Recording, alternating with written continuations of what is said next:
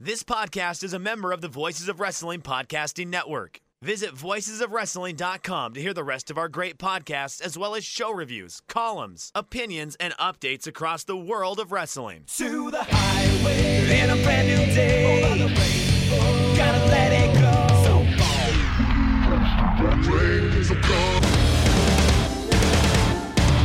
fast to finger down. Dance tonight together. Everyone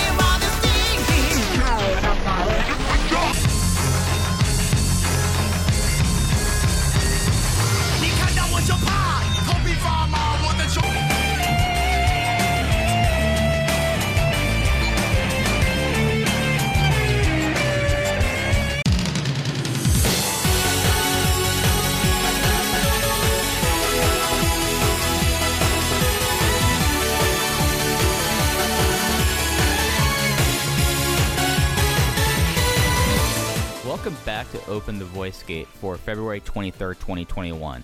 We are members of the Voices of Wrestling Podcast Network. You can find us on the Voices of Wrestling feed or on our own dedicated RSS feed on all podcast platforms and applications. You can follow us on Twitter at Open Voice Gate. If you would like to donate to the show, just click the link in the show notes. It'll take you to our redcircle.com landing page. Just click the red box that says support this podcast, and you can set up a one time or reoccurring donation. No obligation whatsoever, but I would like to thank all of our previous donors.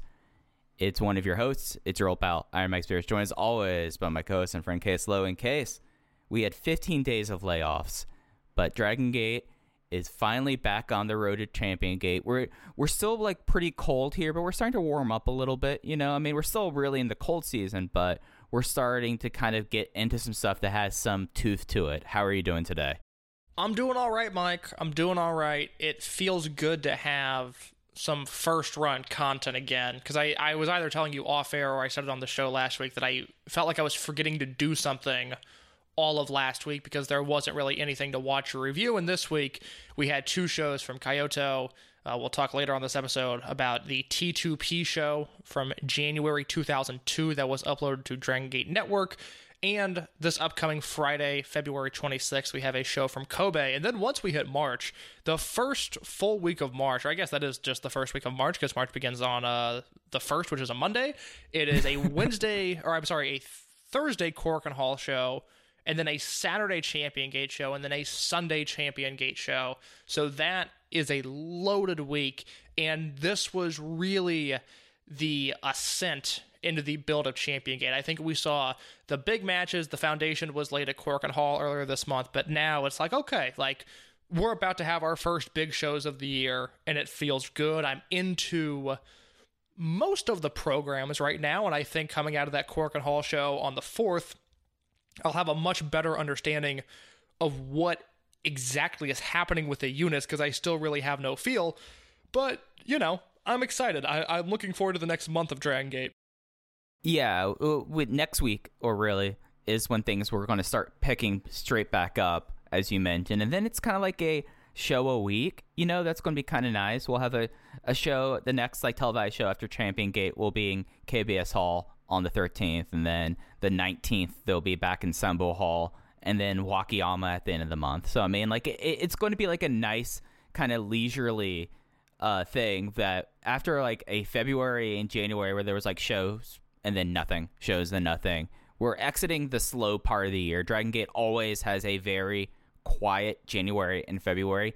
This year they decided to have more uh, contendership tournaments, whereas last year's and years previous they'll just like. Do you remember the year that they did like the random like trios tournament that it was the Berserk teams ended up winning just because they had to have stuff to do on these cards. Like, like we're used to these being kind of slow, but it does feel like that this year they took these tournaments and used it to build toward Champion Gate.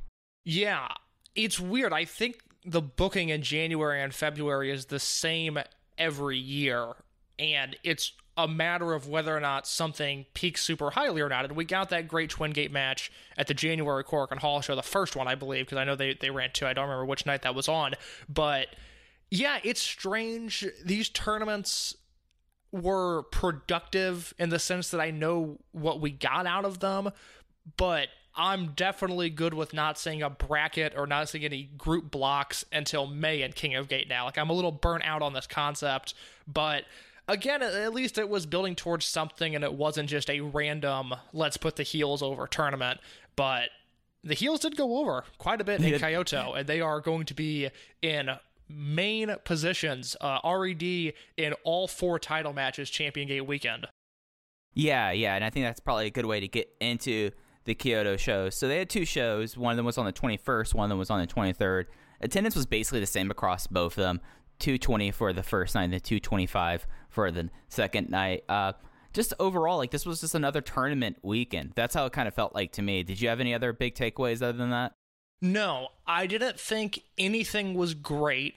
I think the stuff that looks good to you on paper is going to be the stuff that delivers and there's there's nothing wrong with that, but nothing really jumped out at me and caught me by surprise. The RED versus Masquerade stuff continues to be the most entertaining things on the card and Natural Vibes 2.0 has been a lot of fun. I, I like them. I am looking forward to getting Takedo Kamei back at some point, although I, I have an injury update for you, Mike, which I don't know if you want that now or later on in the show, but Let's I, do it. Let's do it. You, you, you brought it up. You teased me a little bit earlier today, and I- my mind was racing. What is the injury update in Dragon Gate? Well, I reached out to some insider sources, Mike Spears, and I asked about the status update on Kamei and on Sora Fujikawa. If you're sitting at home wondering why didn't I also ask about Naruki Doi, it's because I forgot he was hurt when I sent the email.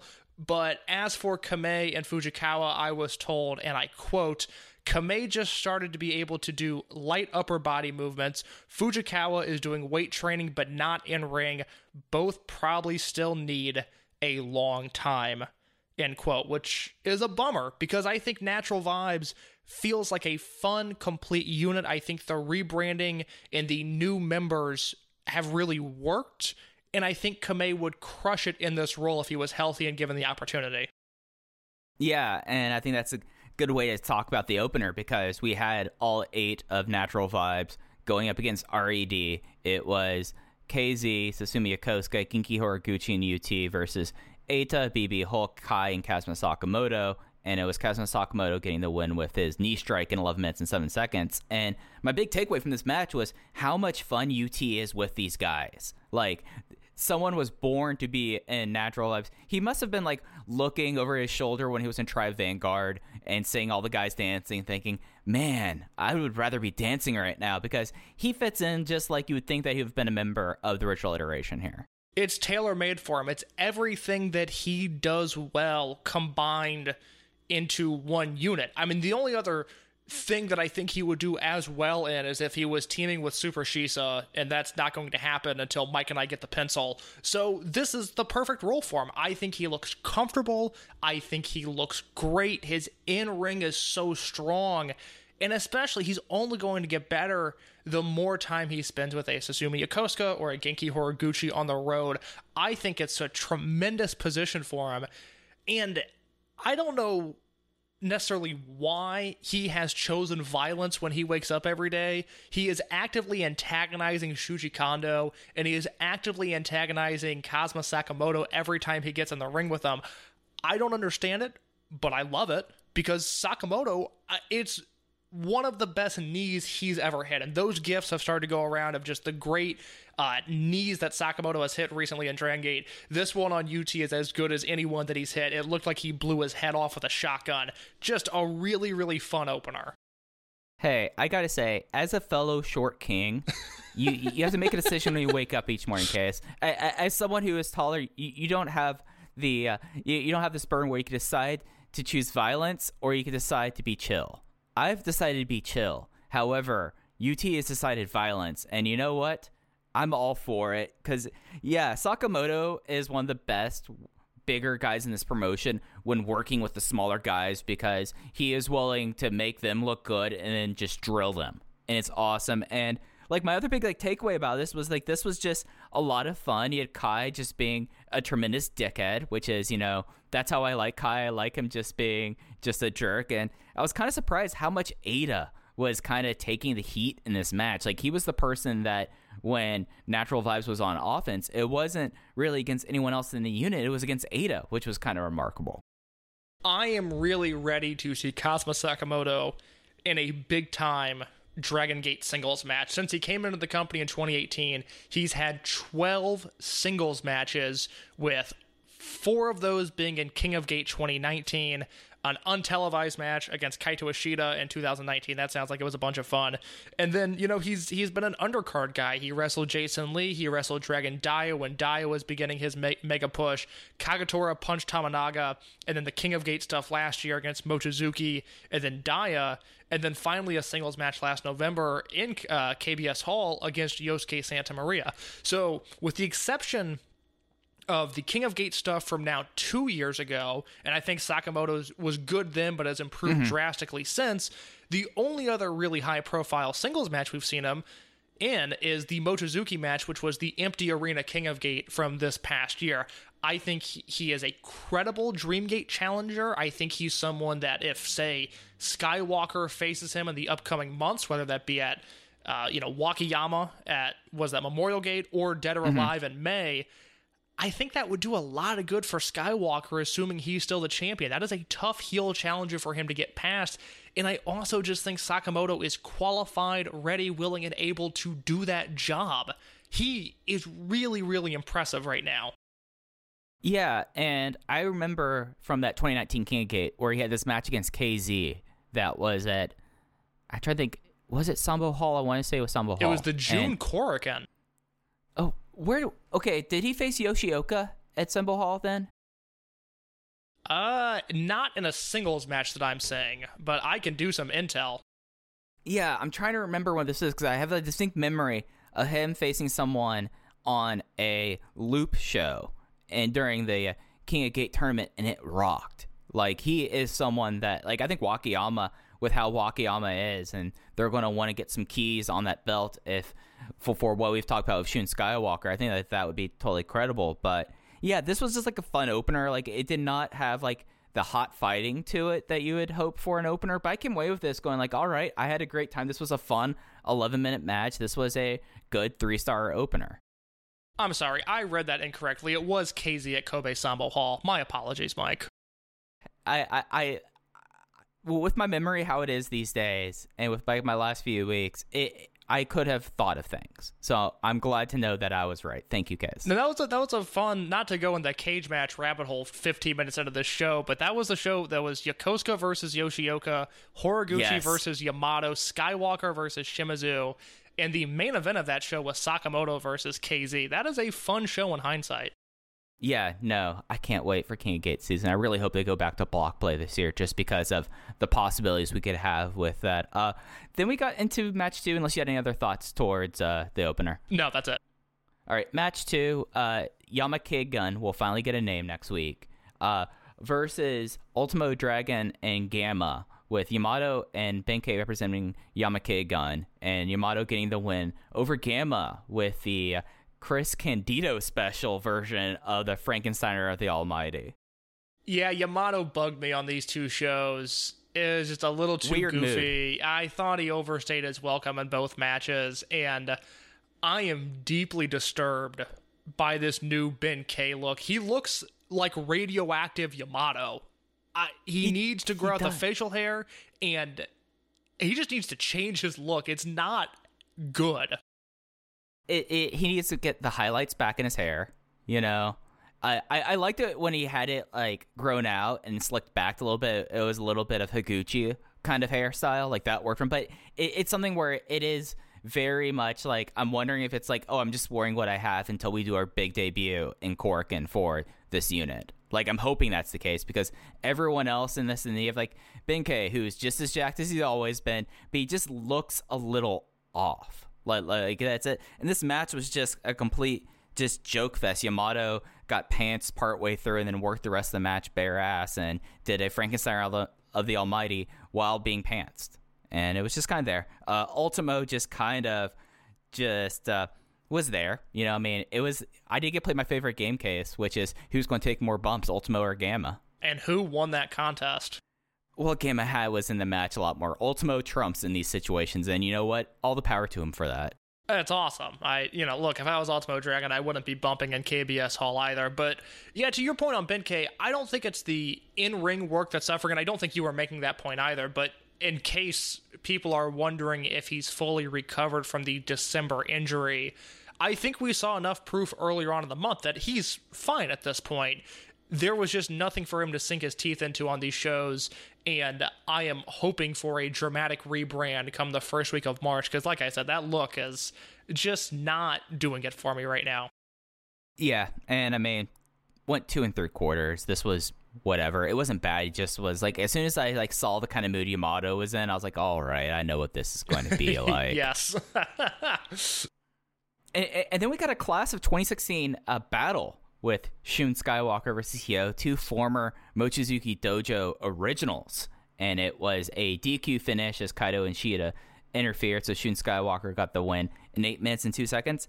And I was having a good time until like you know Kaito Ishida like this was a a match to set up a storyline, but I like the chemistry that Hyo had. Hyo had himself a strong weekend. So, were you at all concerned with the idea that the Open the Dreamgate champion is taking this much offense from a guy of Hyo's stature? Now, there's the argument that you could make that, well, Hyo's challenging for the Brave Gate belt. He needs to get some offense in. And I think that's fair.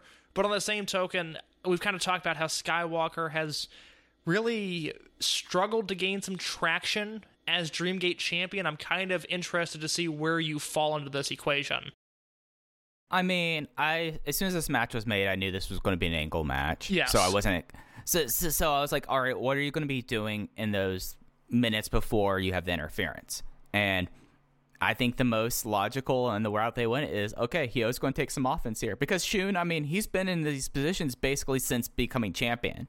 So it's just like okay, he's right here for this, and it, it's just like an overall thing with like I, I did have a comp. I was I'm gonna I was gonna lay it on you during the second the second Kyo show, but I want to bring up here Masquerade. As much as I love the matches and as much as I love the chemistry and the wrestlers involved, I mean Jason Lee is one of my three most outstanding wrestlers in the world this year. Like I think that he's been superlative.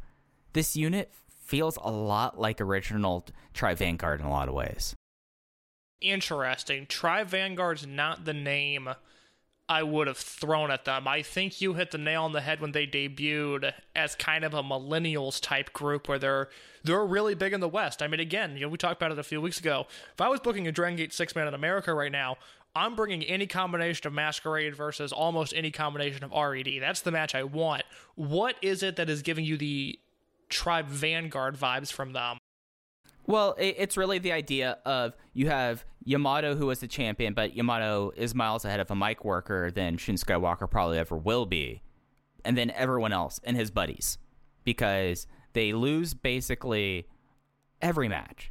If you've noticed this, other than you know Shun in like a singles match, or if it in the build up towards Final Gate, they've very much lost every match in 2021, and it's always Jason Lee taking the fall, which you know I think he he might be having one of the best ditch digger years of all time. But it's just one of those things that you like look at this unit and like how Tribe Vanguard when it formed, like you had Yamato, you had his buddies, and his buddies were just kind of just there, and they didn't really like add a whole lot to it. Like the one difference is you have a hot rookie like La Estrella. Like that's the difference. You you Masquerade has a hot rookie. Uh, Tribe Vanguard had much better mic workers, but they both kind of had the same feeling to me. I'll push back on that a little bit. I think everyone in Masquerade right now feels like they have a purpose, at least to me, because I think Minoura and Lee are kind of playing the long game. Lee, I'm hoping at some point is able to get revenge on all of the falls he's taken, but I don't know if that's going to be the case. But I like the work that he and Minoura are doing. They're an established tag team at this point that, with a flash pin or two, I think could be right back in the Twin Gate scene. You have Estrella, who was just killing it on all these shows, and this was probably his tamest weekend yet. I didn't exactly leave this weekend prepared to rave about Estrella, but that doesn't mean he was bad.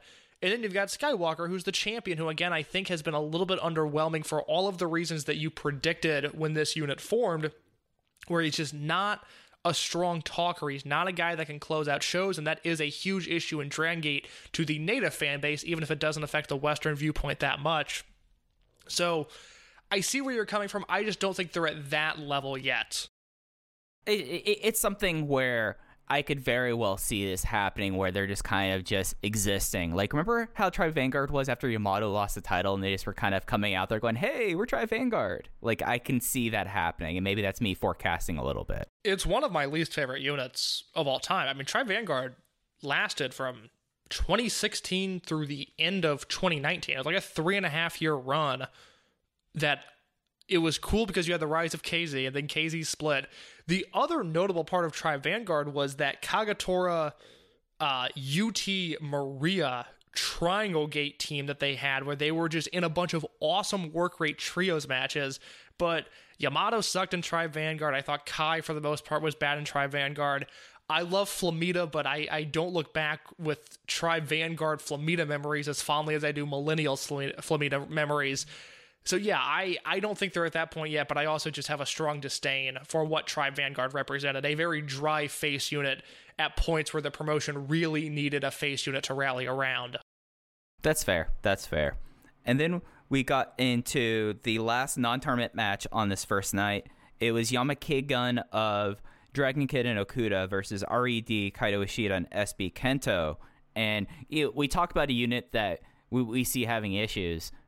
Dragon Kid and, and Keisuke Okuda already have awesome chemistry. Like these four guys somehow have chemistry with each other, which is great coming into this. And the finish of this match was a Hyo powder attack, which let uh, Keisuke Okuda, not Keisuke Okuda, uh, uh, it was a powder attack on Keisuke Okuda that Ishida rolled him up here. And you, you know, I like how all this, like storytelling wise on these shows, everything made sense. It's just the match quality was very much kind of there, but I love Yamake Gun. I think this unit really has some spice to it in ring.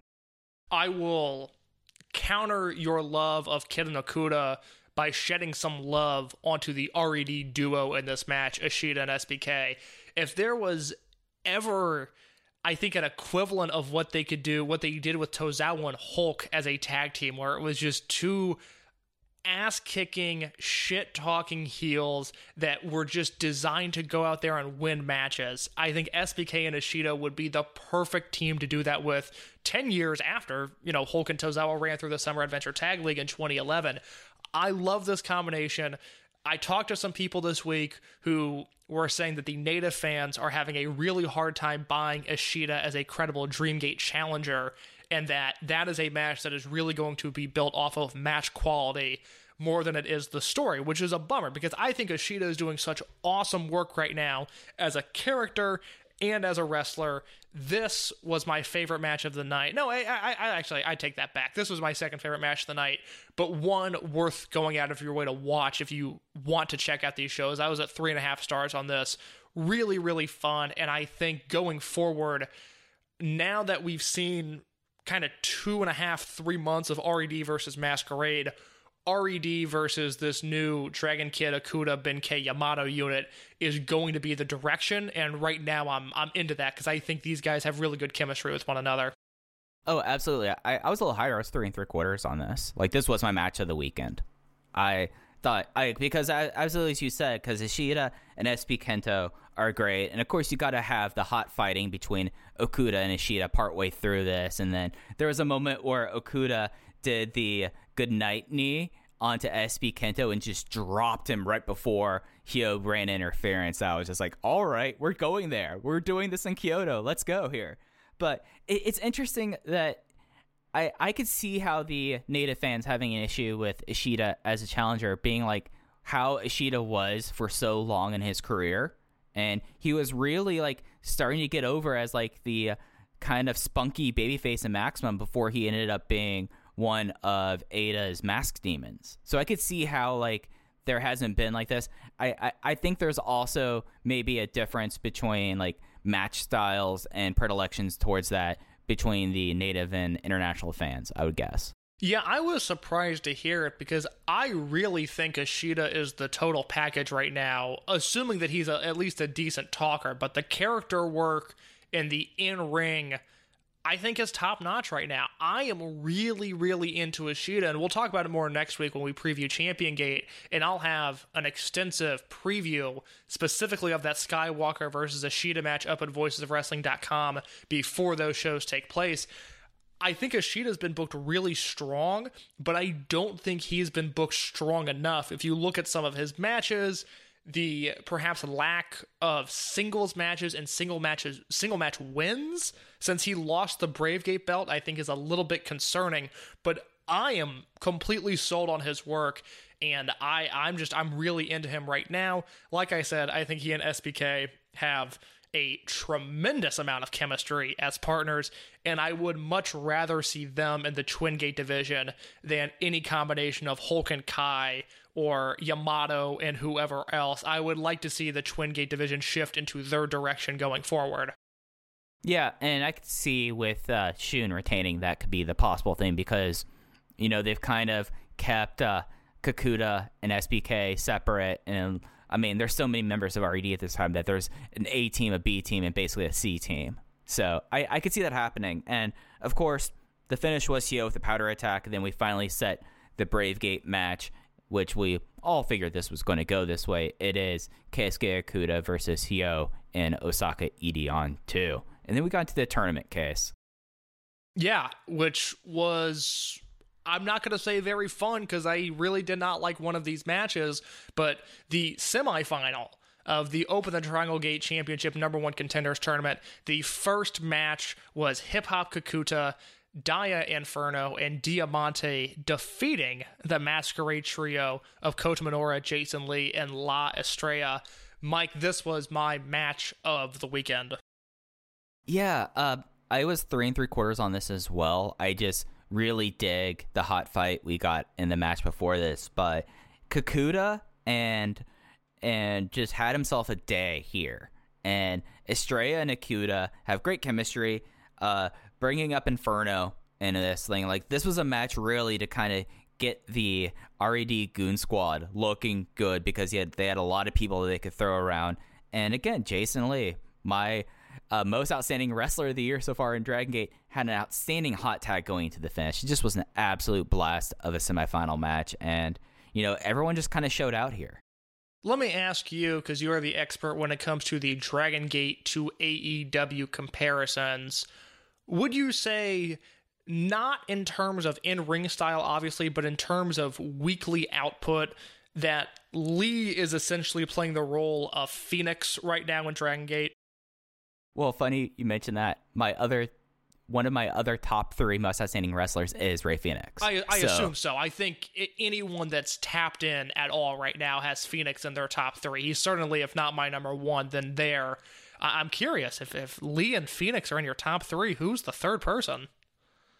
Mei Suruga. Ah, yes. And this is this is a topic I know a lot about. I've seen a lot of Mei Suruga matches. Uh, but yeah, I think Lee kind of has that weekly output thing where I know no matter where he is on the card right now, especially like with Fenix and AEW, I know if Fenix is on the TV, I am completely locked into what they're doing. It's the same thing with Lee right now. I think he's killing it. And like you mentioned when I threw it to you at the start of this match, this was a big weekend for Kakuta. I thought after taking a backseat to SBK, kind of once they both turned heel, this was his weekend of being like, oh, that's right.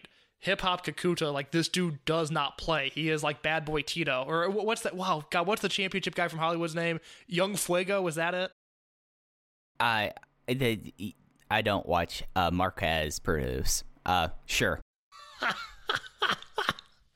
that was such a that was such a mean way of saying you don't want championship wrestling from Hollywood. I can't think of who the guy is that does not play. I think I think it's bad. I, I think it's bad. to Tito, young Fuego, who does not play. Thank you. Uh, I apologize. I. I apologize to Joe Lanza. I listen to your TV reviews every week, and I did not remember that. But anyways, this was a big weekend for Kakuta. I thought he looked awesome here. The chemistry with Estrella is great. Like those two just feed into what the other guy needs to do so well. And then the closing stretch with Jason Lee. It's just exactly what I wanted from this match. Three and three quarters from me, and my match of the weekend. and it's something where Kakuta they have something with his finish. Like the hand of God, discus lariat always looks brutal, and Jason Lee taking it crumpled and looked great. It was just was exactly what I need to see. And hey, Dia Inferno f- kind of finding his way as uh, Dragon Dia has had surgery. I know that with shoulder surgeries have been happening a lot lately, it seems, and I don't expect to see Dia back any anytime soon. But it was nice to see that you know Inferno, which it was a giant question mark, getting slotted in here. I've, I I like this challenger team. We were told what six months or more for Dragon Dia. Yeah, yeah, because it's a it- it's a very similar thing to it's a different part of it of the collarbone clavicle than what UT got injured in 2019. It's a less strenuous one, but still one that's going to take uh, time to recoup. He did have surgery, so he is on the road back. I mean, I, I know you didn't ask about Naruki Doi. I still would be kind of surprised if we don't see Naruki Doi sometime before Wakayama. Yeah, I just hope we get Doi back for Kobe World. Yeah, I I I would put Kobe World as a as a likelihood. I don't. Uh, Dead or Alive would be pushing it, but end of July I could see that happening. Yeah, And then we had and then we had the other tournament match. So we had four teams, and at the beginning of the show they did the draw, and that led us with Team Boku, Bokudamo Dragon, uh, Ryo Saito, and Punch Tomonaga versus an unaffiliated team. Uh, I think it was called like what Kon uh, Kage was kind of the, the nickname they threw around with it, but it was Kagetora, Yosuke Santa Maria, and Shuji Kondo. Uh, Punch Tomonaga got the flash pin onto Yosuke Santa Maria in 16 minutes and 36 seconds. And Case, can I predict what your thoughts are on this match? Oh, please. Uh, Team Boku should say in the opener, you do not want to see them in a main event of this match, and especially winning on a flash pin here to go up against a hot trio. And the rest of it was kind of just there.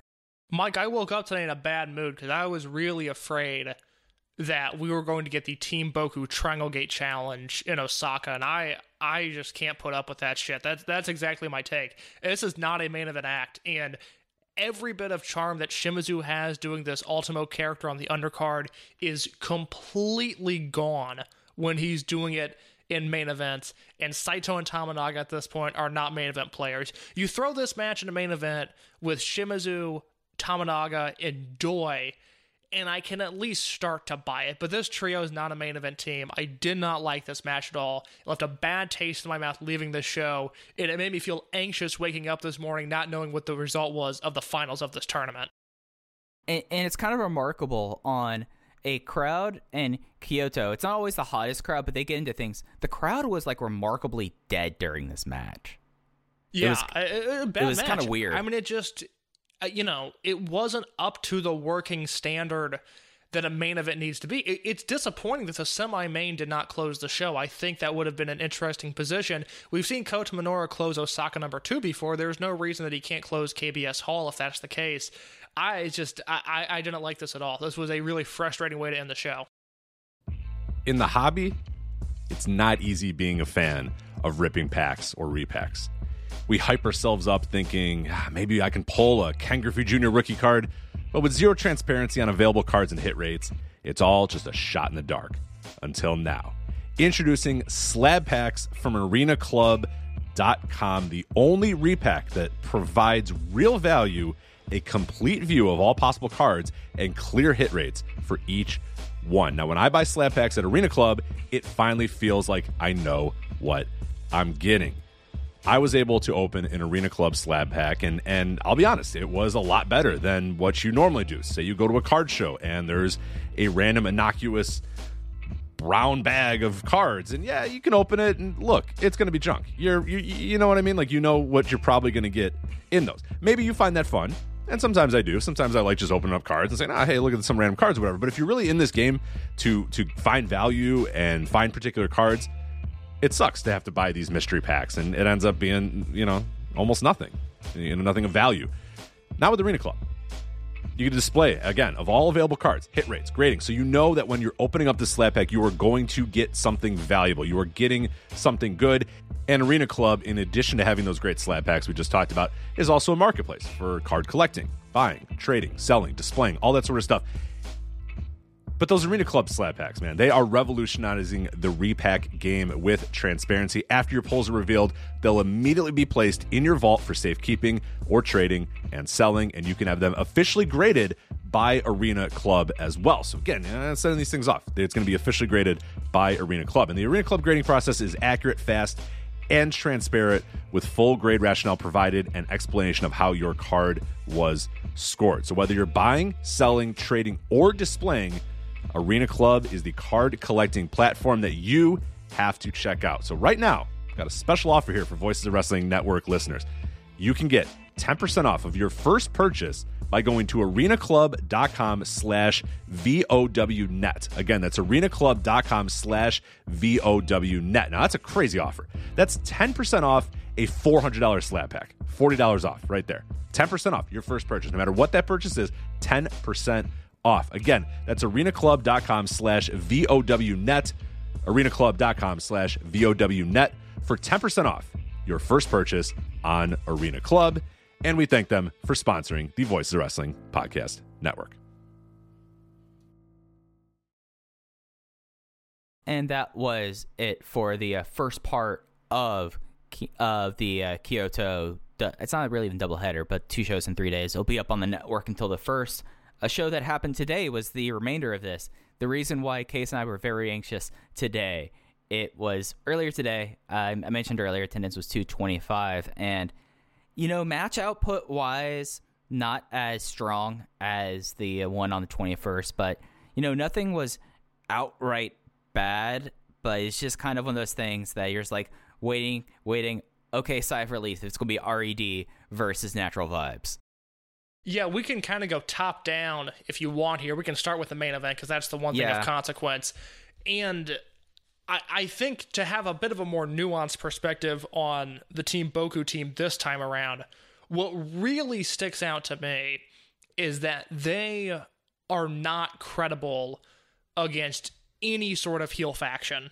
I think if you wanted to do some gimmicky Triangle Gate match, it would have to be against a Natural Vibes trio. They obviously hold the belts right now, or a Masquerade group, or if they really wanted to get silly and do Ultimo and Bukaltimo for the Twin Gate belts, it has to be an, against another babyface team. I do not buy them challenging heels in the slightest, and that really hurt this match.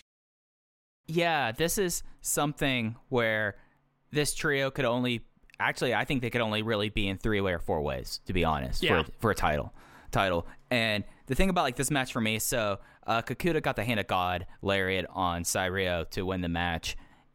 It had a it had a very low ceiling and it hit that ceiling. It was what I expected. I was like, you know what, that was fine.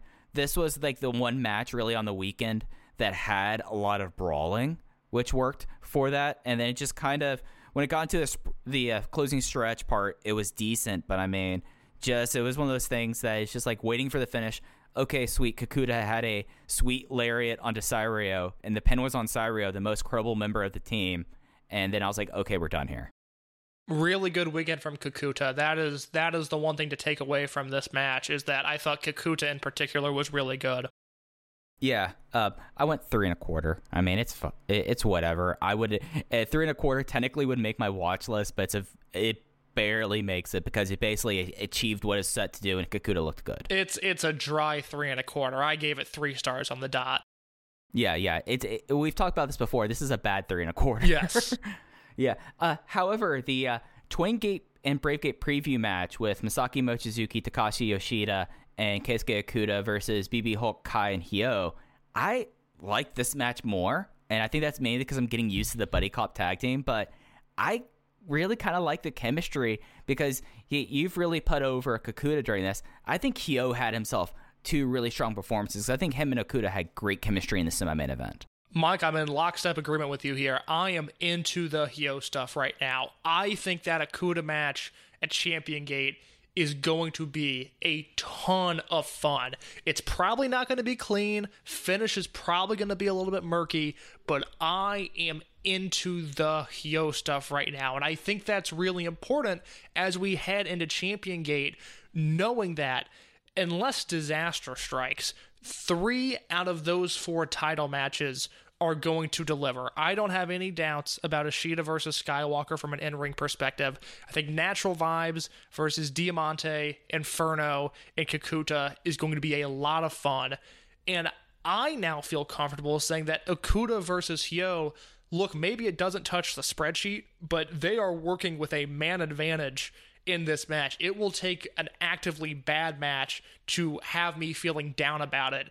The real variable there is whether or not that Twin Gate match is going to deliver. And if Mochizuki and Yoshida work like they did here, Mike, we could be in, in store for a pretty good weekend.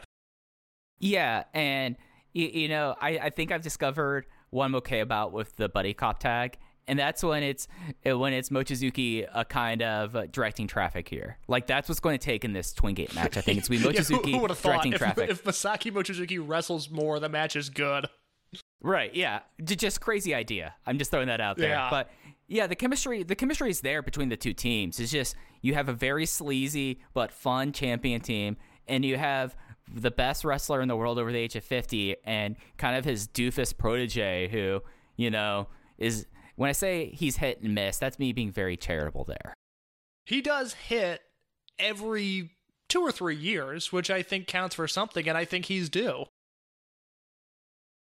Yeah, I, I wouldn't say he's the three true outcomes player here. He's the Adam Dunn of the roster. God, Takashi Yoshida really is the Adam Dunn of the roster when you think about it. What a great comp. Let me put you on the He's spot. donkey. He's the donkey. Let me put you on the spot here. I don't know how much you've thought about this. I know we'll talk about it more next week. Snap Judgment. Hyo, is he winning the Open the Brave Gate title? No, Hyo isn't. Okay. All right. I, I the only reason I ask, he kind of reminds me of Berserk era Kotoka right now. Yeah, I I, I I agree with you there. And, yeah, and uh, let me say, when Kotoka won that Brave Gate belt, no one had money on him. That was a shock to us all. Yeah, because that was that three way match with Tanyan, and he went off of Tozawa, right? Yes, yes, and that was not the result that I think anybody thought was going to take place. And I at first was very upset, and then that reign turned out to be a lot of fun. And maybe this is my own bias here. I think Hyo is in a lot better place than the uh, Kotoka was when Kotoka was Oh there. God, yeah. Oh, absolutely. So- So yeah, uh, but yeah, I went three and a half stars on this match. This was a really fun trios match. Like they kept it moving, and Masaki Mochizuki got a, a flash pin there that the crowd popped for. It, it was it over delivered here, considering uh, four and a half people in, in this match. All right, complete agreement. Three and a half stars from me as well, and a match that I think is worth watching from these two shows. That's right. Uh, before we get into the pre-intermission match, uh, there was a change up here. Kota Minoura during pre pre-show health checks tested high for a fever. I haven't heard anything yet. I assume that he has probably been tested, and if they haven't had a a report yet that he is positive, I'm assuming it's just kind of like what happened before Kobe World. But they had to pull that to make this a very rare handicap match. Four on three, RED versus Masquerade. Masquerade, the other three members, Shun Skywalker, Jason Lee Estrella versus Eita, uh, Kaito Ishida, SB Kento, and Kazuma Sakamoto. And Ishida got the pin with the uh, Tiger Suplex hold on Jason Lee in 10 minutes and 55 seconds. This kicked ass. This was this was a lot of fun. This was my number two match of the weekend, behind the other RED versus Masquerade match. I mean, there there's a trend there. These two teams work really well together, and I think even for a guy like Eita, who you know I've obviously had my opinions about. Eita works really well in this environment. This RED A team, these work rate guys, pair up really, really well against Masquerade. And what jumped out to me here was, you know, I talked earlier about the idea that there are some credibility issues with Ishida. Well, this was a really smart match. The way that Ishida targeted the ankle of Skywalker here, I think, is going to become a factor moving forward in Kobe, uh, not Kobe Sambo Hall, but the Kobe show they're running. I think we're going to see it flare up in Korakuen, and I think we're going to have built in heat off of this Skywalker ankle injury going into their Champion Gate match. This was a really smart match to lay the groundwork for that upcoming title bout. Yeah, so like the big like thing here was that when RED started to cheat, they focused distinctly on trying to completely take Shun Skywalker out of the game. So I think the uh, Kobe Tokyo Arena show at the end of this week, and then the Korakuen show. I, I wonder if they're going to build on that. I hope they do because that does provide a nice little morsel more for us to kind of bit bite into. And then we got into the singles match on the show, Shuji Kondo versus Kagetora. I in my head, my mind canon for this is that is that Shuji Kondo's mad that they lost the match and they had this one. This was, I believe, other than the uh, yeah, other than the main event, this was the longest show on the card and one of the longest shows of the two shows, the one of the longest matches in the two shows in Kyoto. Eventually, Shuji Kondo put Kagetora down with the King Kong Lariat, and seeing what my response was to people in the Voices of Wrestling discourse, I think I am the low man on this match. Okay, so I want to know your thoughts first. Mike, I never do this to you because you always ask me if I have anything else to say about a match, and the answer is always no. But I do Sorry. have to, I, I have to back up for one second. It's not a serious point, but it's a point I want to make because it happened on both of these shows, and it I really made me take notice of it.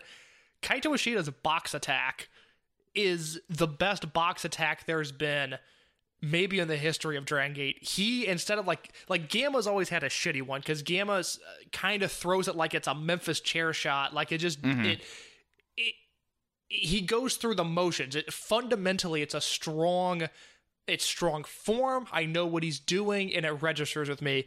Kaito Ishida just throws that box, and it is vicious and it is violent, and someone is eventually going to get busted open hard way. And I kind of look forward to that happening because it really plays into the Ishida character. I just wanted to mention that. Have you noticed quickly how awesome Kaito Ishida has been with the box attack? Well, did you notice that on the first night they broke the lid and they had to get a second box lid? Exactly. because they did because they had, they had Hyo's dorky pencil out there, and it was Kazuma who broke it, and then and then Kaito Ishida's like, "Well, I got another one," thwam, and it was loud. So it rocks. Yes, no, it's good, and it's something that I would say maybe you, you want to like sharpen an edge and maybe catch some of Shun Skywalker's mask a little bit. You know, I, I Yeah, really, yeah. I really think it's helping. It's because that is obviously such a stale idea at this point. It's something they've been doing again for 20 years. But the way Ishida does it, I, I just, I get excited when he hits that that attack. Now, as for the singles match, we did not talk about this beforehand. I think we're in the same boat because I have in my notes why was this match not any good? Because I don't think they did anything fundamentally wrong, but I was just sitting there going like, okay, in, at any point now, you guys can turn it up. At any point, you guys can choose to have a good match. And they just uh, they they hit big moves. Like Kagetora kicked out of some stuff that I couldn't believe, but it was the driest gentleman's three I could imagine. Okay, you're higher on this than I am. I'm two and a half stars. I thought this match went on forever. This was this was a 15 minute match of no substance. Kagetora did sell his ass off, but you can tell Shuji Kondo was like, "Well, I have to have this match today." Like this might have been the worst Shuji Kondo match since he returned to Dragon Gate. It, just was. It was the antithesis was- of everything he's done well since returning. This was House Show Kondo. Kondo. Mm-hmm. Yeah, and just kind of like we got through it, and I was like, all right. And, and, and like when I was watching this today, I watched it in bits and pieces, and I was like, all right, I'm gonna get through this match, and I'll come back to the show later. And I was like, why is this still going on? Why is this match going 15 minutes? It just did not need to go this long, and it just was probably my least favorite match match on these these two shows. I thought it was just it wasn't bad, It's just not good, not good. strangely not good. I and I I don't know what it was, but it just had no heat. I don't because I mean these are two guys that have had effort issues throughout their career. I don't even think they were dogging it. You know, I think Kagetora No. worked hard. Kondo uh, didn't actively detract from the match, but my God, this just never clicked. It never got into another gear. It was an awkward, uncomfortable 15 minutes. Yeah, no, I'm totally with you on that. And you know, the first half of the show kind of just was it, it going through the motions in a way, and it was kind of disappointing because the next match was two. It was weird because we have two people who are in stables with people who are unaligned here. It was Susumu and Gamma versus Ultimo Dragon and Benkei. Which is the first thing was everyone was doing handsprings and Yamato spent two minutes like faking he was going to do one. Was it two minutes or two hours, Mike? That spot would not end. And, and then the crux of the match was Gamma giving Benkei uh, purple nurples. Here's That was the, it. Here's the thing. I did not look at this card beforehand. I did not Same. know what this match was going into it. And even though I woke up anxious this morning, fearing that Team Boku might win the, tri- the Triangle Gate number one contendership, I looked up at my computer during this entrance and I thought, now is that Ultimo or is that Book Ultimo? I'm just saying, perhaps the legend ate well over the holidays and it is really starting to show. I kind of had to do a double take. I, I'll say this: Do you follow Ultimo on Instagram? Uh, no, because his two hobbies are smoking cigars and drinking wine, neither of which I partake in. Well, the thing is is that he takes very stately photos, which just amused me because it's always him pondering off in the distance.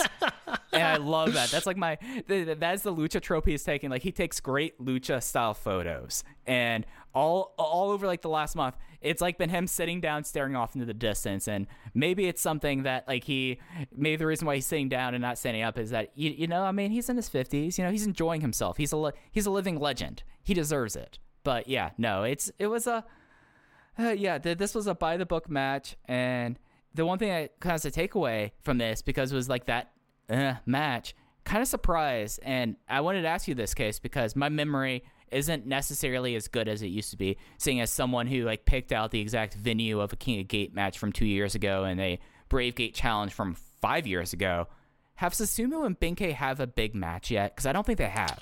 That certainly doesn't sound familiar. Let me do a quick search to see if they've had a singles match because if they did, it would have been in King of Gate, and that stuff can blend together at times.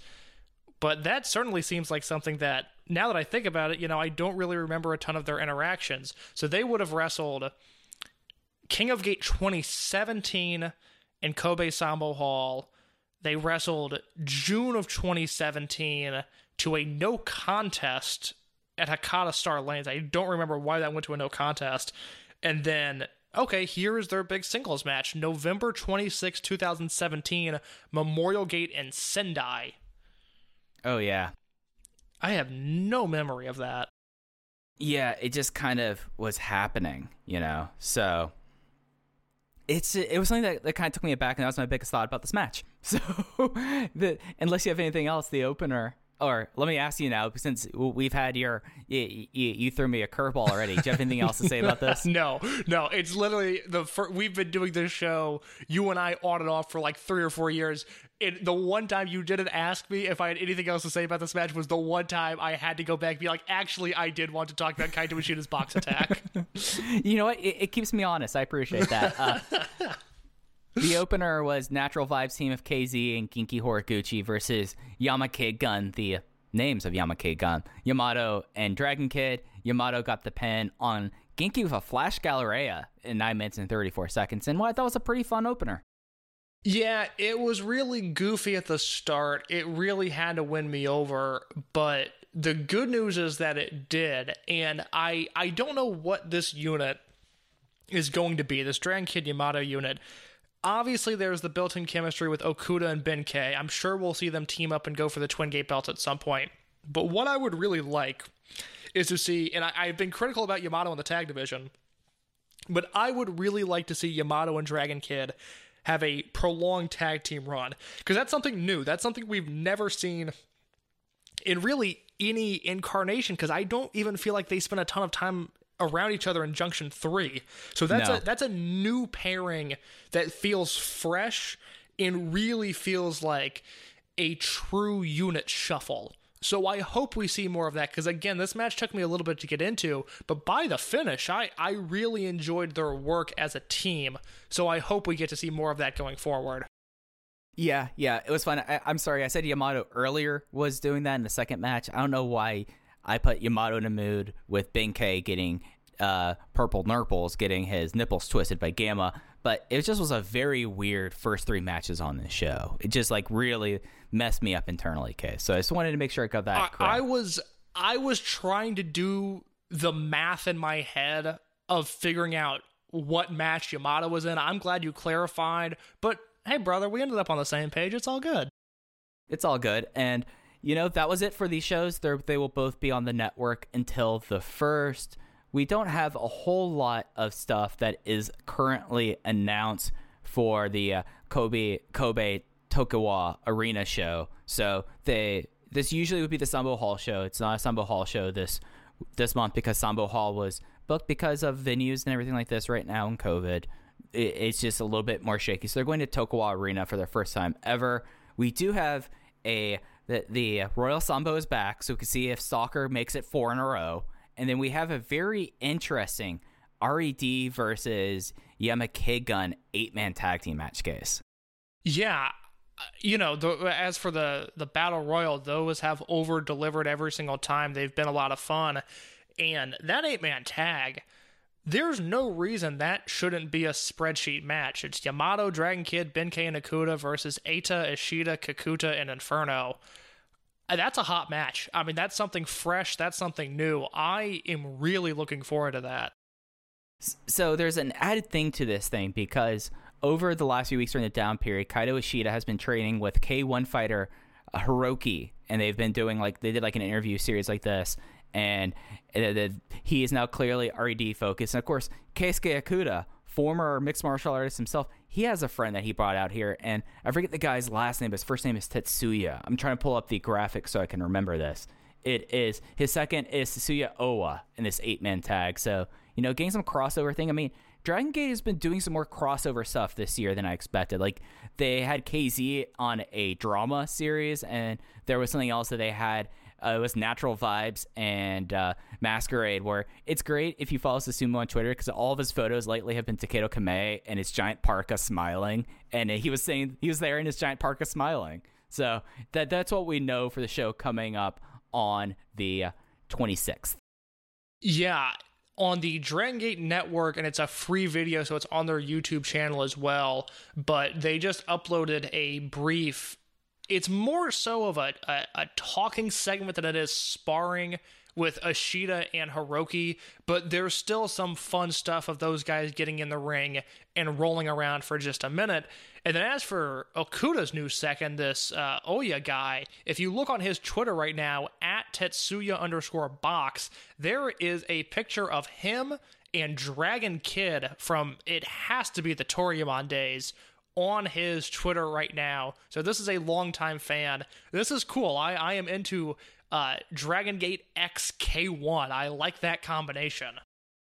Yeah, no, that's really kind of rad. Uh, I'll be honest, my J MMA knowledge is not very high here. I don't, I never kept up with K1. I don't know my kickboxing that much, but it, it's a, it's a cool thing and a nice little added thing. We'll see if that actually has more people come out there. But that's really all we know for this uh, Kobe Sambo Hall show. No cards have gone up yet. It will be on the 26th on the network. We'll be back next week talking about it. But case there was something new that came up on the network that we talked about this before, how much we are looking forward to it. So we're going to spend the last part of the show this week talking about the second Toryumon 2000 project show from January 23rd, 2002. Yeah, this is. You know, people make a really big deal, and rightfully so, out of the T2P debut show because at that point, it was like, oh my god, nobody's ever seen anything like this before. And you rewatch that show, you know, 19 and a half years later, now that it's up on the Dragon Gate Network, and it still feels like a show that's really unique to its own. There's never been anything close to a second incarnation of T2P, but from a in-ring standpoint, top to bottom, I think the strongest T2P show is the one that was just uploaded to the Dragon Gate Network, the January 23rd, 2002 uh, show that's on there. It's not a great show, but I do think it's the strongest that T2P ever put out, mainly because of the first match and the last match, which which we can talk about. Mike, I don't know what direction you want to go in this. I don't know how you want to do this, but I, I I at least wanted to let people know that that show is now on the Dragon Gate Network for subscribers. Yeah, so this is, and it's an hour and 15 minutes. They cut out everything else. There's no entrances. Like you can get through it with this cut, and it's from their, it's from the original master, which is the nice thing about the Dragon Gate network is because they've had the same network the entire time. All the footage is out there, so it's a lot better than the second and third generation DVDs from VHS's case that we saw. So I, am glad it- you mentioned that. It really, I, I tried to post about it. I was going to use a GIF, but the the GIF diluted the quality of the footage. It is unbelievable. If you've ever seen any of this T2P footage, it's worth going back and wa- watching on the network because you will not believe just how clear this footage is. It's shocking to me. Yeah, like it- it's standard definition stuff, but it looks crystal clear. Like that's the thing. It's like you're. I remember when they first started putting up the stuff from this, and they put up my personal favorite match in Dragon System history. The, of course, the Absolutamente main event, Mascara contra Mascara, Dragon Kid versus Darkness Dragon, and it was the first time I was like, I could see all the way to the back of the venue. And it's just like you could see things so crystal clear on these things. So if you're looking for, and you want to see the card before you get into it, it is the T2P Disembarcamento 2 from from Korakuen Hall. And yeah, it's it's really kind of it's an interesting show because the thing that like it reminded me of when I was like watching it was how much comedy existed in T2P because there's a lot of kind of like yucks matches here, but there's a lot of really strong stuff here. Yeah, so the two things for me, and I'll kind of let you fill in the blanks, but I want to talk about the opener, which was Shuji Kondo against the man that later went by Yoon in all caps, J U N. The latter of whom is someone who I never really considered to have a good match once he entered his all caps phase. Maybe because he was crazy max, right? Yes, he was the fifth member of Crazy Max. Thank you. I doubted myself for a second, but I knew that sounded right. And he was someone who I think played a, you know, the sixth man in a lot of really fun trios matches, but he was never someone that really jumped off the page. He has an 11 minute opener with Shuji Kondo here that is a lot of fun. I think it gets the style of T2P over in a big way, where it's funky submissions, it strikes, and there are some big moves towards the closing stretch. Just a lot of fun, a really good way to open up the show.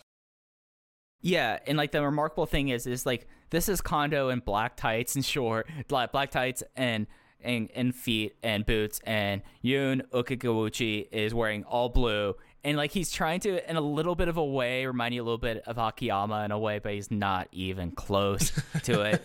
and it, it's something where like this might be the best match he's had. I've not gone back and watched him in Secret Base, to be honest. I like the concept of Secret Base, but that's that that is like the one bridge too far for me is watching a lot of Secret Base. So he is still wrestling. He retired for a while, then came back. He was a ring announcer for El Dorado, and he would dress up kind of like Captain Sparrow for it. But Kondo just kind of just murdered the guy, and he showed a bunch of fighting spirit, and it was a really fun opener. Kondo is a. It's just weird to think of him as a T2P student, but then you watch him in this match, and it's the foundation of everything he's gone on to do for the last 20 years, and all of a sudden it makes sense. Like, you're right, he wasn't out grappling Milano Collection AT even into like his like 10th match of his career. It was still like Shuji Kondo's just gonna throw you around. I mean, he was doing all of his moves. Like he was doing the Lenzarse, he was doing the original, he was doing King Kong lariats, and he wanted the Kondo clutch. Like it's basically Baby Kondo, and it rocks. Yeah, it's really fun stuff. I, I I just I did not remember that match being what it was, and even though you know I've I've seen this show a few times at this point, I, I really didn't remember that one, and so having that be as fun as it was was a pleasant surprise watching this over the weekend. Yeah, so that was the opener, and it was well the one match on the card other than the main event that got a significant amount of time. The next match was Noriaki Kawabata versus Raimu Mishima, which you know this was just kind of. Uh, Kawabata is someone that like existed and he retired, and for a while I got him confused with Manjimaru, but you know he kind of had like a boxer gimmick, and and Mishima really until uh, Florida Brothers didn't have much of a gimmick whatsoever. It just was like a kind of a nice little six minute match. It was fine. I watched this match and immediately went to Kawabata's cage match. And I was like, what happened to this dude? This was so much fun, and this is probably his peak as well. Just Well, he was body on. yeah, well, exactly. Uh yeah, this was just a fun little match number two on the card. I thought Kawabata was cool as hell here, being almost in the same role as what Yukio Sakaguchi does in DDT, but to a far less impressive extent. But still, he was the MMA guy in the world of flyers, and it, it worked out. This was an entertaining match. Yeah, and it's just something like that was the interesting thing about T2P. So we talked about Shuji Kondo. He was always known as the power fighter of T2P, and then you had Kawabata here, who was just he just was a bunch of fun with this, you know. And he's someone that re- retired and then didn't see a whole lot of. And then we got into the yucks of the show as match three. Taru defeats Kenya Oyanagi. In case, what do you know about Kenya Oy- Oyanagi before watching this match? Like, or do you have any familiarization with him whatsoever? Literally just everything that he did in T2P. And then I knew he became a Michinoku guy, but I don't think I ever saw him in Michinoku. So he had a fair share of gimmicks throughout his career. He's still wrestling. He's still a part of Michinoku Pro. Uh, his first gimmick was he was someone, and this is something that is kind of forgotten for good reasons because it's a really bad gimmick. He portrayed a World War II soldier that was on a deserted island who did not know that the war was over. Yes. That was his first gimmick. Yes, of course, of course. And then his second gimmick, and the gimmick he portrayed here against Taru, is that he's a cram school student who's trying to learn all the moves as he's doing it with like books and notes with this. And it just was like all comedy and Taru just having to go through this. Like Taru was involved in T2P, basically dealing with Oyanagi the entire time and just being flustered by him. Yeah, it's a fun gimmick. I wish it wasn't directly uh, in opposition of Taru, and I think I would have enjoyed it more had that not been the case. But as it stands, it was a 10 minute Taru match, which means it wasn't that good. Yeah, and then we had then we had Jorge Rivera, better known to Western audiences as Skayde, in a exhibition match against Tarucito. Tar- there was Tarucito before Mini Crazy Max, and just promptly just tied this kid up in knots. And then Ultimo came out, and then he said. He, he, he said, uh, Jorge, can you show all the holds that you will be seeing in the main event? And he found another student, I didn't recognize who it is, and was doing like the AT lock, the Paradise lock, the uh, the Sol Naciente, just showing everyone's holds so that everyone was aware of it. And I thought that was really funny because Ultimo was cracking up as uh, Rivera was just tying this kid up into knots. I would like to know what Tarucito did to piss somebody off because this felt like a punishment and it wasn't it wasn't necessarily mean spirited it wasn't bullying but it felt like a punishment Yeah, and Tarucito, there's two Tarucitos. This is the original one. He would retire basically right as Toryumon X started, and there would be a second Tarucito because that's what the world needs is more Taru uh, mini characters. And then we went into a handicap match. Taru Owashi, the loner of T2P, the villainous strongman, against Shachihoko Machine 1 and Shachihoko Machine 2. too long but Owashi at this point the comedy was fresh obviously he was so young into his career so I don't I don't hate this but it's a 10 minute Taru match and then a lucha exhibition and then a 9 minute handicap comedy match the middle of the show for as fun as this show is I could see people not necessarily being tolerant of the middle portion of this show Yeah, and the the difference between this and the Taru match is that Owashi was playing like I have to deal with these two idiots here who don't want to wrestle me. That that started wrestling each other instead of wanting to wrestle me partway through. And I mean the crowd loves it, but you could tell like Owashi was like, "Oh God, I have to deal with these chuckle fucks throughout this match," and it just is something that I could see how the no fun people would not like this. to your point though it was over it was like that's the thing like t2p was always over and nothing was as more over as the lucha libre classica main event best two out of three falls six man tag before any one of these people really had the the gimmicks that we'd most know them for one side was masato yoshino not yoshino yoshino as sexy tarzan milano collection at stevie brother sumoto uh, versus Anthony W. Mori, Ryo Saito, and Takayuki Yagi. I love this match so much. This is probably my favorite independent T2P match where it's just the students and Saito, who is the bridge. I, this is everything that's special about the promotion. If you're going to watch one thing from the T2P uploads, this is the match to watch, more so than even the, the debut show with Milano and Saito, because there's just like nothing has ever looked like this match before. There's so many gimmicks, there's so many colors. They're doing this in a six-sided ring in a style that no one really did before or since to the effectiveness to the degree that the T2P students did. And to the point that I made when we did our greatest wrestler ever show with Alan Forel, where we talked about all the Dragon System wrestlers that we were even considering voting for. That show was on the Pro Wrestling Torch website VIP section. Two parts. Mike, Alan Forel, and I went four hours talking about Dragon Gate. I mentioned in that show Milano Collection AT.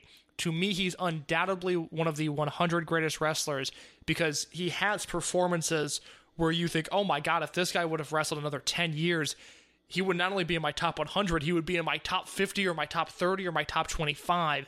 And this is a match where just uh, Milano's on top of the world.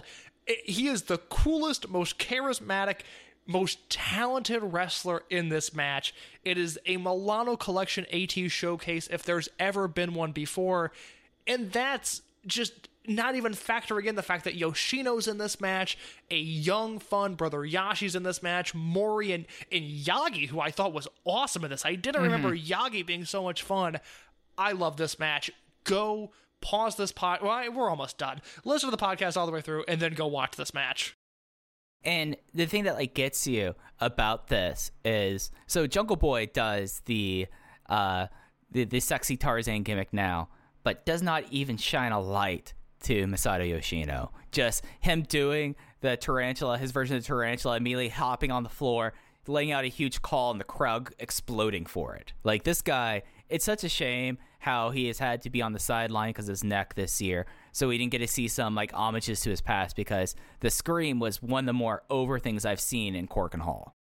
people i think because of the hype surrounding milano at this time don't realize that yoshino was even more protected than him especially coming out of t2p once they assimilate into toryumon full time you know milano's a star but yoshino's protected yoshino they're playing the long game with and that's something that obviously came to fruition in 2005 when after Milano leaves, Yoshino turns heel.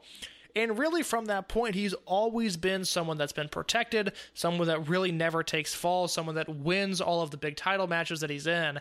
And you can see the foundation here. This is very young into Yoshino's career. And at first, you know, I, I don't think anybody at this point thought, oh, four time Open the Dream Gate champion and the figurehead face of this promotion, the number two promotion in Japan.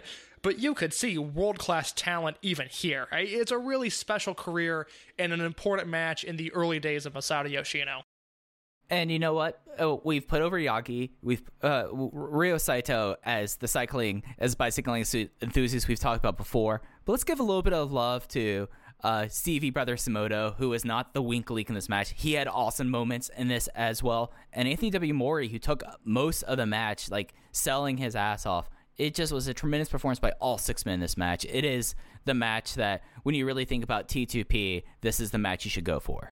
It's tremendous. I, I really love what this match represents. I love the talent involved because I don't think there's a weak link in here. Even Shujimoto is fun, and Yagi is fun, and Milano Collection AT is a world beater. He just dominates in ways that if you've never seen this match, you will be shocked at just how dominant Milano looks.